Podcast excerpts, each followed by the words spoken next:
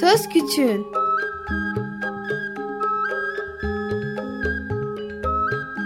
Bir Çocuk Hakları Programı Bilgi Üniversitesi Çocuk Çalışmaları Birimi hazırlıyor ve sunuyor. Çocuk Hakları Savunucusu Özel Sezin Okullarına katkılarından dolayı teşekkür ederiz.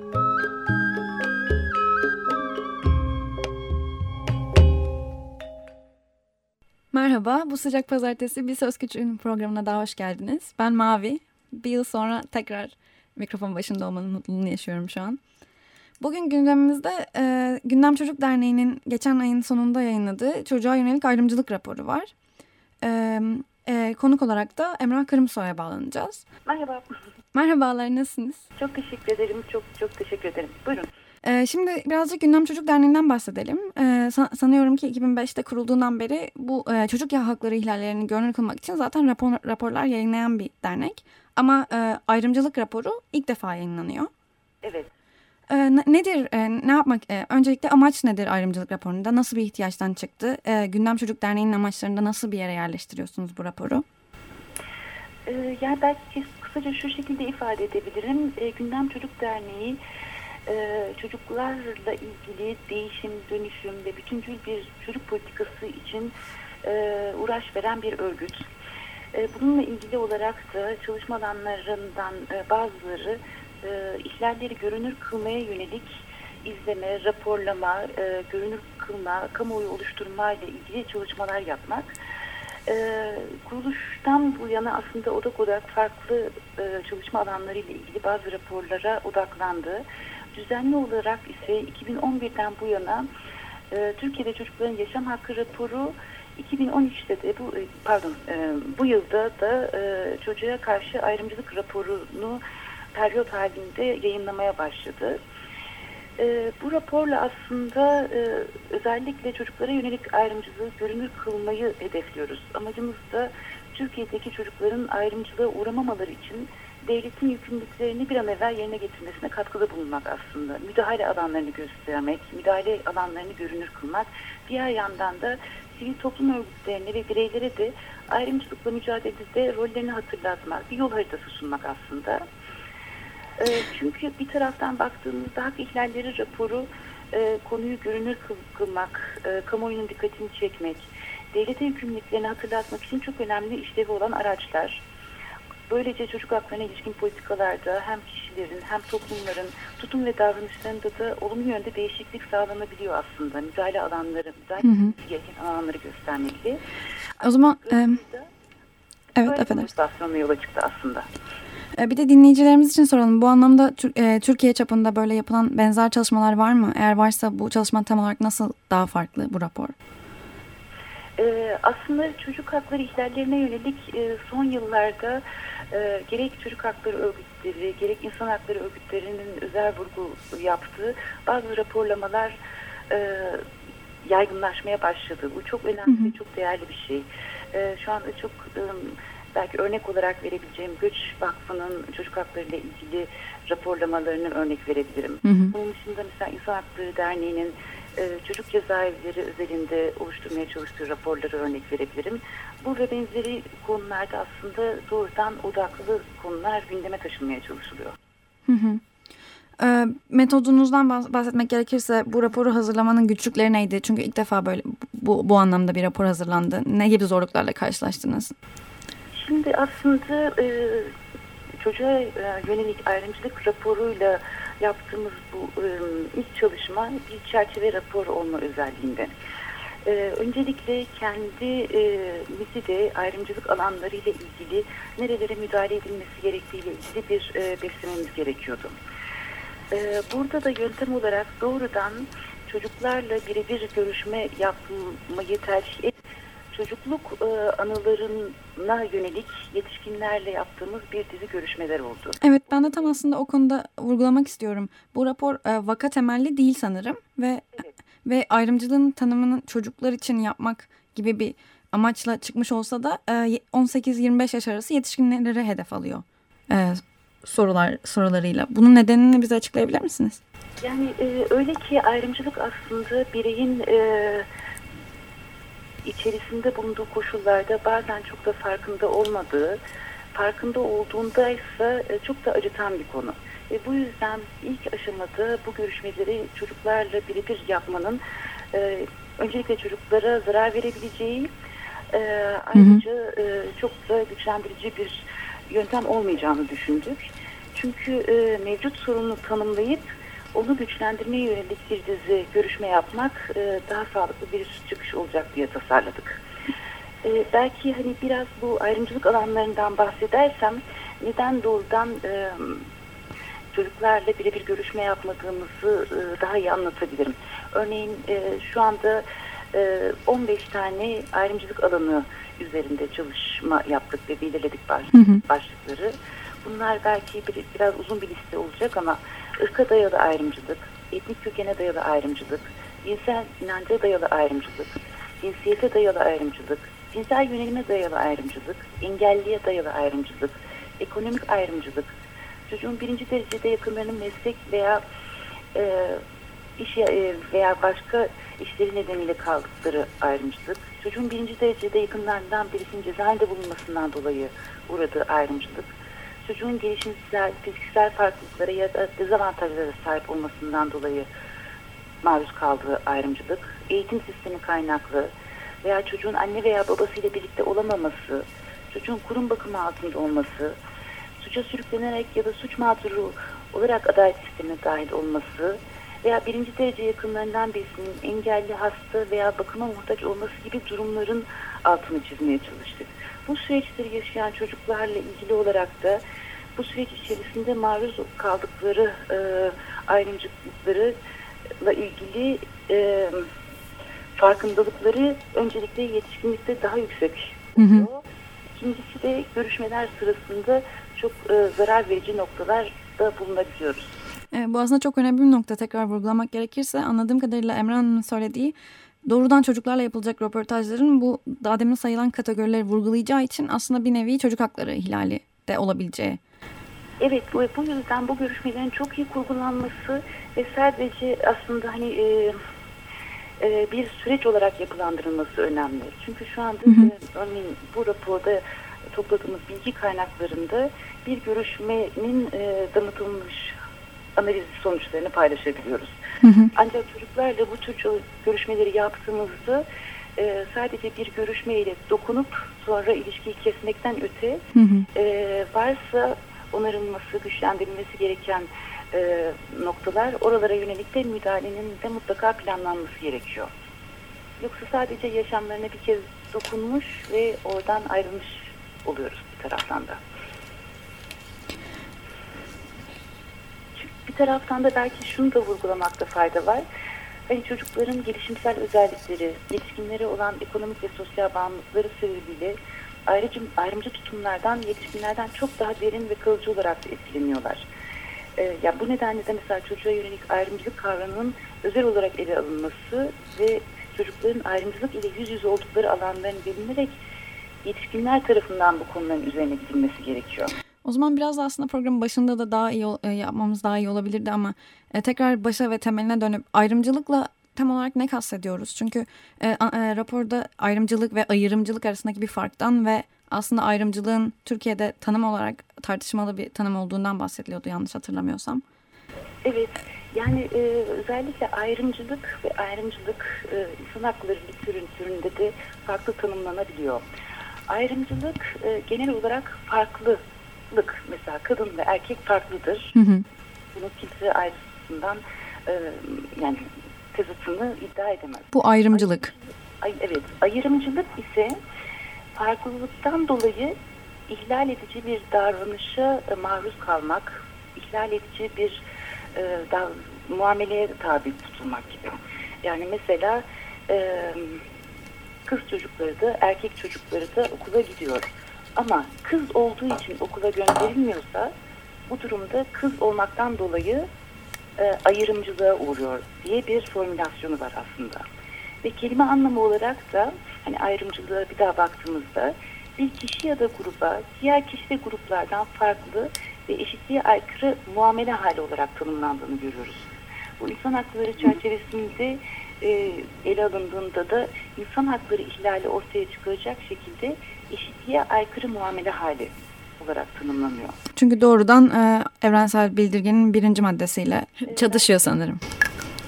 Yani kesinlikle aslında birinci maddede vurgulanan her insanın eşit, özgür, onur sahibi e, ve kardeşçe barış içerisinde yaşamayla ilgili e, çerçevelerinden haklarında ayrımcılık bunun tam olarak engelleyen en büyük ihlal e, durumu orta, olarak ortaya çıkıyor.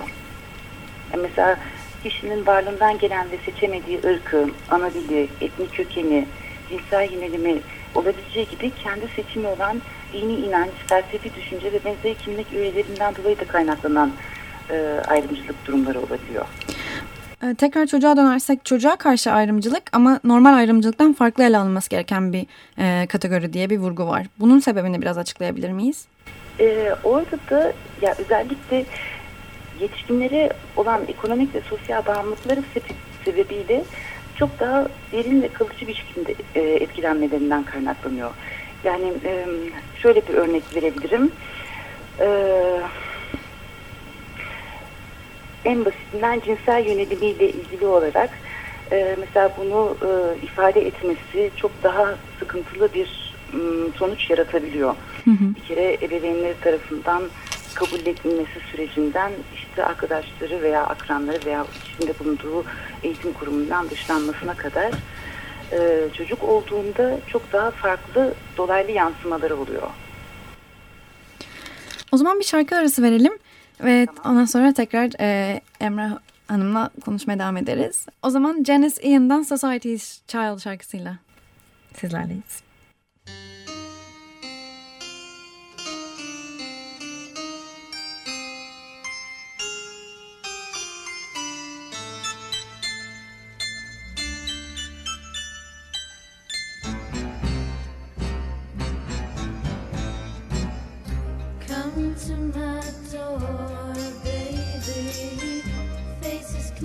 Shining black as night. My mother went to answer, you know that you look so fine. Now I could understand your tears and your shame. She called you boy.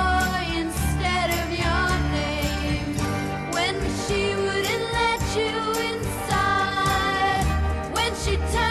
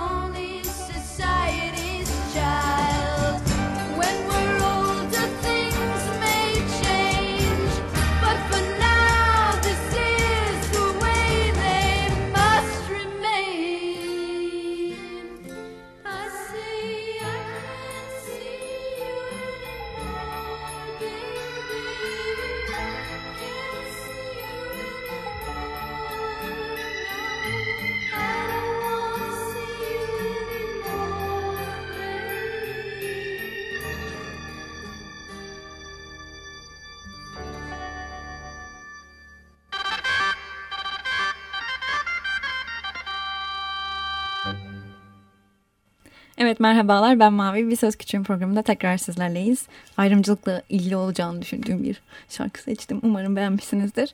Konuk olarak Emrah Kırımsoy var e, bugün bizimleydi. Çocuğa yönelik ayrımcılık raporunu tartışıyoruz. E, en son olarak e, ayrımcılığın tanımından ve çocuğa karşı ayrımcılığın nasıl e, çocukların katılım hakkı ve e, ailelerine bağlı oluşu nedeniyle aslında daha farklı bir kategori olduğundan bahsetmiştik. E, şimdi birazcık da sonuç ve e, raporun çıkarımlarına odaklanalım.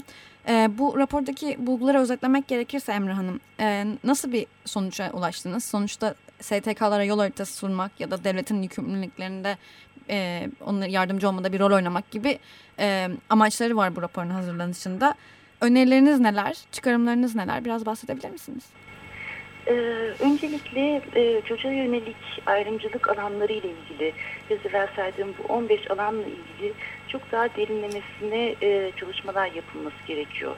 Çünkü şöyle bir e, durum var, e, bu rapor e, biraz daha genel bir değerlendirme olduğu için çok daha odaklı ve e, derinlemesine e, çalışmaların yapılması gerekiyor.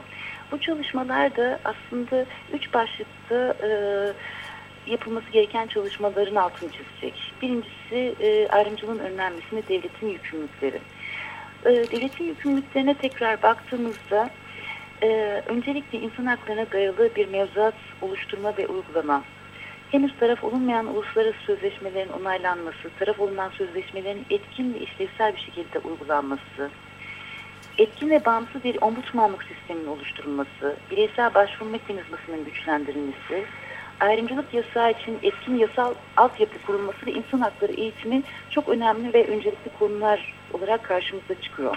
Hı hı. İkinci başlık olarak da e, ayrımcılığın önlenmesinde sivil toplum örgütlerinin rolüne baktığımızda sivil toplum örgütlerinin çalışma odaklarına özellikle çocuğa karşı ayrımcılıkla ilgili izleme, raporlama ve savunuculuk çalışmalarını yedirmeleri, ayrımcılığa uğrayanlara destek vermeleri, ya bu hem bireysel e, psikososyal ve hukuki açıdan olabilir.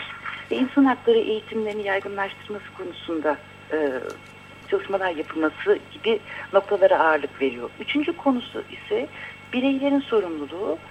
Bireylerin sorumluluğuna baktığımızda her bir bireyin, her bir yurttaşın bir ayrımcılık yapmamak, ikincisi de ayrımcılığı görmezden gelmemek gibi bir e, sorumluluğunu tekrar altını çizmeye çalıştık aslında bu raporun sonuçlarıyla ilgili. O zaman biraz da raporun içeriğinden ve e, görüşmelerden bahsedelim. Bu yet, yetişkin 18-25 yaş arası yapılan yaş arasındaki yetişkinlerle yapılan. E, örnekleri aslında ben de okuduğumda şey hissetmiştim. Sadece ayrımcılık deyince yine aklımıza bireyin bireye yaptığı ayrımcılıktan e, ayrımcılık geliyor ama raporda daha geniş çapta aslında devletin insanlara yaptığı ayrımcılık ya da yer veriliyordu Ermenilere, Kürtlere vesaire. Belki bize örnek vermek isteyeceğiniz bir kısım var mı ilginç olduğunu düşündüğünüz? Evet, yani mesela birkaç alanla ilgili şöyle örnek verebiliriz. Mesela çocuğun suça sürüklenerek veya suç mağduru olarak çocuk adalet sistemine dahil olmasıyla ilgili bir alan var. Hı hı. Bu alanda e, aslında mesela temel e, ilke e, kapalı infaz kurumları için söylüyorum şu anda. Özgürlüğün kısıtlanması son çare olması gerekirken çocuklar için e, bir kere çocukların kapalı kurumlarda bulunuyor olması e, kocaman bir sorun olanı olarak çıkıyor. Bu arada bu, bu süreçte e, içeride bulunan çocukların farklı özellikleri nedeniyle farklı muamelelere uğradıklarını da görüyoruz. Mesela bir e, görüşme yaptığımız arkadaşımız e, çocuk yaşında Kürt olduğum için değil Türkçe bilmediğim için infaz kurumunda e, sıkıntılı süreçler yaşadığından bahsetmişti. Türk öğrenmeme, e, Türkçe öğrenmeme yetmedi oradaki süreç. Ve cezaevine girince bu ülkede başka dil mi var sen nasıl Türkçe konuşmazsın diyerek pek çok kez dayak yediğini anlattı. Hı hı. E, veya haftanın belli günleri için e, dayan orada bir fırsat olarak görüldüğünü, çocuk olduğumuz için mıntıka temizliğine bize çıkarırlardı. Mıntıka temizliği demek dayak yemekti. Alabildiğince uzun bir koridor temizliyorduk. Orada şiddetin boyutu değişiyordu gibi ifadelerini görüyoruz. Bu e, aslında çok önemli durmamız gereken noktalardan biri. Hı hı. Ki mesela ayrımcılıkla ilgili sonuçlarda hem herkese eşit ve hem herkesin insan haklarına saygılı davranışın altını çizmek gerekiyor. Başka bir örnekte cinsel inanca dayalı ayrımcılıkta görüşme yaptığımız e, kişilerden biri mesela sokakta e, dinsel inanca dayalı olarak ayrımcılıkla karşılaşma örneğini şu şekilde veriyor. Ensemde haç dövmesi var. Taksim'de dolmuş beklerken kulağıma eğilip ya sev ya terk et diyen biri olmuştu. Döndüm sevmezsem senin gibi biriyle burada yaşamaya değer mi dedim gibi bir e, cevap verdiğini söylüyor. E, veya etnik kökene dayalı bir e, dayalı ayrımcılıktan bir örnekte e, şiddet konusunda bir ayrımcılık olmadığını ama şiddetin dozunu belirleyen etnik köken gibi kişisel özellikler olduğunu vurgu çekerek şiddet herkes uygulanıyordu ama şiddetin dozunu sizin etnik kökeniniz bekliyordu. Elektrik bize özeldi diyor bu infaz kurumunda olan hmm. ilgili bir örnekten. Şiddet, şiddet vardı ama elektrik sadece biz Kürtlere yapılıyordu deniyor sanırım evet, değil mi? Yani, evet. evet. Zaten kabul edilemez evet. uygulamalar var. Bir de farklı etnik kökenden dolayı e, olduğu için ekstradan uygulandığını görünce çok daha sıkıntılı noktalar. E, peki o zaman e, çocuk haklarına ilişkin politikaları şekillendirmek gibi amaçla başlayan ve umarım yıllarla e, veri veri yoksulu gibi zorlukların üstünden geçerek daha da zenginleşecek bir raporun başlangıcından bahsediyoruz. Böyle bir raporu e, yaymak için şu an ve gerçekten politikaları şekillendirecek STK'ların e, dikkatini çekecek hale getirmek için yaptığınız başka çalışmalar var mı? Ee, yani öncelikle mümkün olduğu kadar raporun duyurulmasını, yaygınlaşmasını sağlamaya çalışıyoruz. Bu arada da hemen Söz Küçüğün programında teşekkür etmek istediğimizi de iletmek isterim. Bu gibi programlarla. Çok önemli bir araç oluyor. Ee, bunun dışında e, özellikle bu araştırmaları biraz daha çoğaltıp e, görünürlüğü arttırmaya çalışacağız. Ayrıca politika metinleri oluşturup karar vericilere ulaştırmak için yollar arıyoruz. Hı hı. Ve bu alanlarla ilgili sorunları görünür hale getirmek üzere vekillerin aslında e, mecliste soru önergeleri oluşturmaları ile ilgili e, girişimlerimiz var. Hı hı. Çok teşekkür ederiz. Programı kapatmadan eklemek isteyeceğiniz, bu konuda vurgulamak istediğiniz bir şey var mı? Ee, belki son olarak ekleyebileceğim bir şey, e, her bir çocuğun bir sayı olarak, istatistik olarak değerlendirilmesinden öte her birinin e, çok özel bir yaşamı ve karşılaştığı durumların olabileceğini tekrar hatırlamakta fayda var. Hı. Ve buna uygun politikalar geliştirilmesi de çok önemli diyebilirim. Çok teşekkür ederiz Emre Hanım bize katıldığınız için. Biz teşekkür ederiz. İyi günler. Evet bugün e, bir Söz Küçüğün programının daha sonuna geldik. Çocuğa yönelik ayrımcılık raporunu e, tartıştık. Bugün Gündem Çocuk Derneği'nin yayınladığı. Daha henüz yeni bir rapor ve çok fazla zorlukla karşılaşan bir rapor. Ama e, bu alanda bu kadar büyük çapta yapılan ilk rapor. Ve umarım e, yıllarla daha da zenginleşir ve gerçekten politikaları şekillendirecek hale gelebilir diyoruz. E, iyi günler diliyorum size. Ben Mavi. E, Hoşçakalın ve iyi haftalar diliyorum.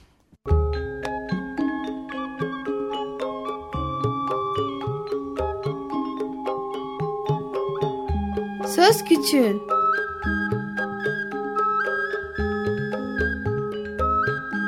Bir Çocuk Hakları Programı Bilgi Üniversitesi Çocuk Çalışmaları Birimi hazırladı ve sundu. Çocuk Hakları Savunucusu Özel Sezin Okullarına katkılarından dolayı teşekkür ederiz.